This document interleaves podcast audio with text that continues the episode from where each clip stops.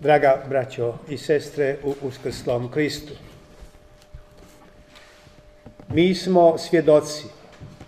Bog Isusa uskrisi treći dan i dade mu da se očituje svjedocima od Boga predodređenima. On nam naloži propovijedati narodu i svjedočiti. Ovo je onaj koga Bog postavi za suca živi i mrtvih. Ove riječi iz novozavjetne knjige Djela apostolska čitaju se i slušaju na bogoslužju najveće kršćanske svetkovine, svetkovine uskrsnuća Isusa Krista, spasitelja ljudskog roda.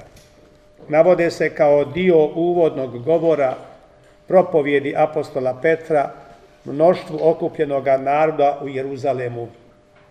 Bio je to na, bilo je to na dan silaska Duha Svetoga, pedeseti dan nakon Kristova uskrsnuća. Pitamo se kakvo značenje i kakvu poruku imaju za nas ove važne riječi prvaka apostolskog zbora. One nas najprije podsjećaju na nepobitne povijesne činjenice. Mučeni i ubijeni Mesija, od Boga obećani i poslani spasitelj svijeta, Isus Krist, snagom Božjom izišao je iz groba živ. Ne samo da nikada više neće umrijeti, nego je od Boga postavljen za, susa, za suca svi živi i svi mrtvi. Kristovo uskrsnuće je jasna potvrda i najvažniji dokaz njegova božanstva.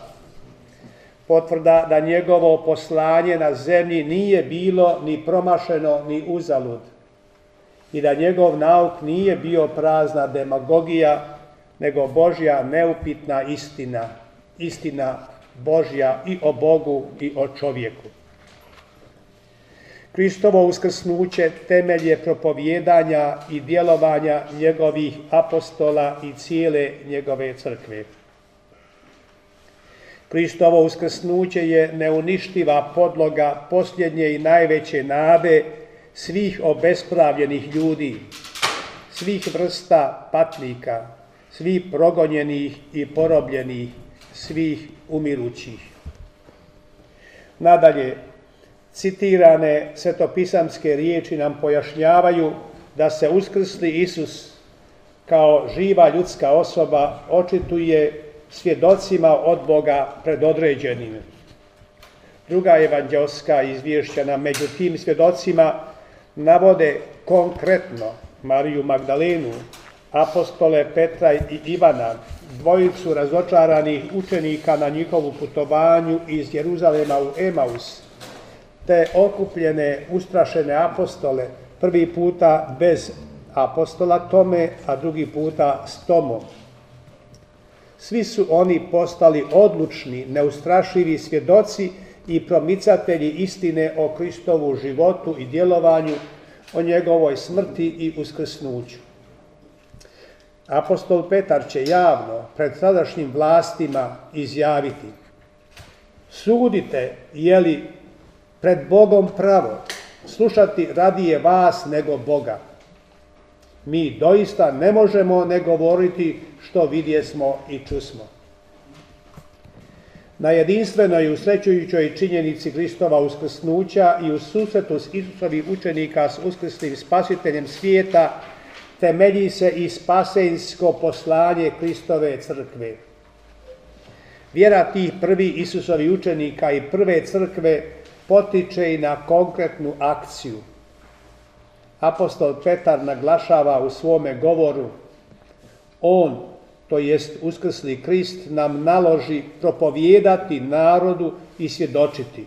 Ovo je onaj koga Bog postavi za suca živi i mrtvi. Upadljivo je naglašavanje svetog Petra apostola kako je nova i jedinstvena uloga uskrsnoga Krista da je on od Boga postavljen za suca svih ljudi, i živi i mrtvi. Ta je istina o Isusu Kristu ušla i u službeni obrazac ispovijesti vjere svih kršćana. To nije nikakva prijetnja ljudskome rodu, nego je radosna poruka spasenja ljudi. Uskrsli Krist je ujedno i božanski sudac i spasitelj. Prije nego što donosi svoju presudu o onome koga je vjerom prihvatio za svoga spasitelja i o onome koji nije, on najprije obavlja svoju spasiteljsku ulogu namijenjenu svakom čovjeku. Mi kršćani, članovi crkve, tvrdimo za sebe da vjerujemo u Isusa Krista, ubijenog i uskrslog, radi nas ljudi i radi našega spasenja. I trebamo uvijek biti svjesni da uskrsne radosti ne može biti bez žalosti Velikog petka.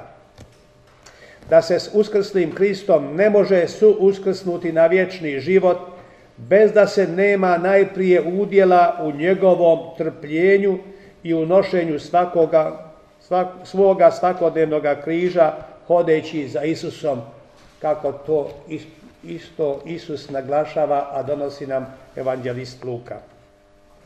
Zato se kao vjerodostojni kršćani zalažemo i moramo se zalagati za očuvanje i unapređivanje ljudskog života u njegovoj cjelovitosti i u tjelesnoj i duhovnoj njegovoj stvarnosti.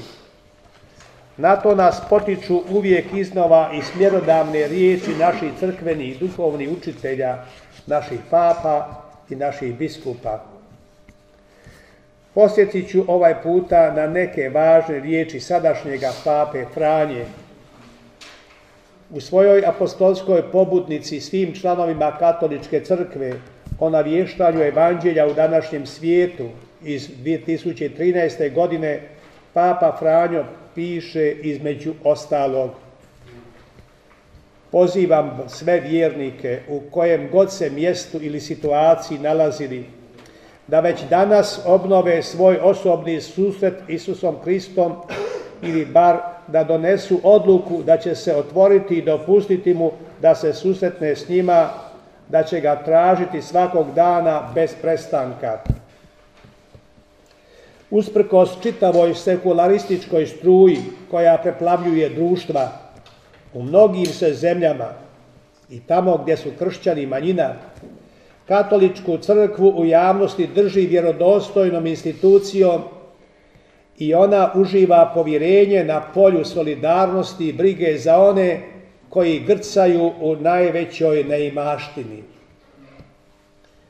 U mnogim prigodama ona je služila kao posrednica koja je potpomagala traženje rješenja za probleme vezane uz mir, slogu, okoliš, obranu života, ljudska i građanska prava i tako redom.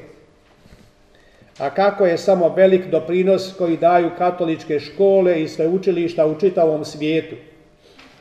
I to je vrlo pozitivno.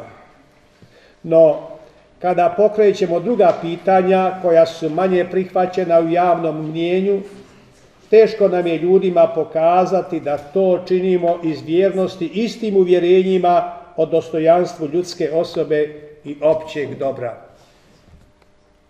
Tako tvrdi apostol Petar naših dana, to jest Papa Franjo. Slično tvrde i mnogi naši biskupi, kako vam je zacijelo dobro poznato. Uskrsli i živi Bogo čovjek Isus Krist nam jasno pokazuje da je Božja radost živi čovjek. Zato i mi kršćani, kad s razlogom radosno slavimo Kristovo slavno uskrsnuće, ujedno svjedočimo, bilo da nam je to zgodno ili nezgodno, da smo odlučni prijatelji života i to svrhovitoga, osmišljenog života, a ne tek pustog postojanja, da smo također prijatelji i onoga života koji je više od ovoga ovdje i sada, jer je to vječni život kojega daje Krist, dobri pastir, kako to on sam za sebe tvrdi, a donosi nam evanđelista i apostol Ivan.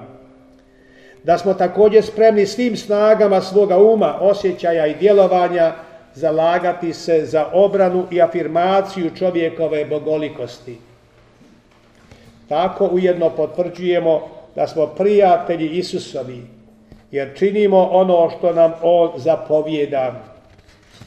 A to znači, kako se utemeljeno nadamo, da ćemo biti spašenici za vječni i sretni život u zajedništvu presvetog trojstva.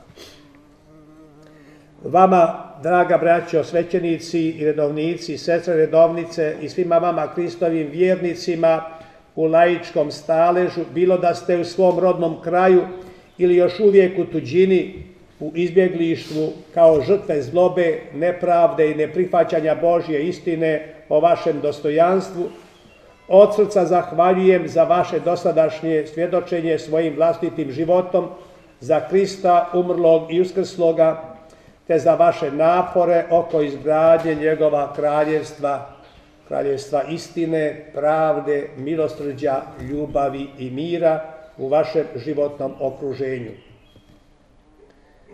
Svima vama, poštovana i draga braćo i sestre u Uskrslom Kristu, koji ove godine zajedno i po novom i po starom kalendaru slavite svetkovinu svih svetkovina i blagdana, praznik nad praznicima, Kristovo uskrsnuće, od srca želim sretan i blagoslovljen vam uskrs.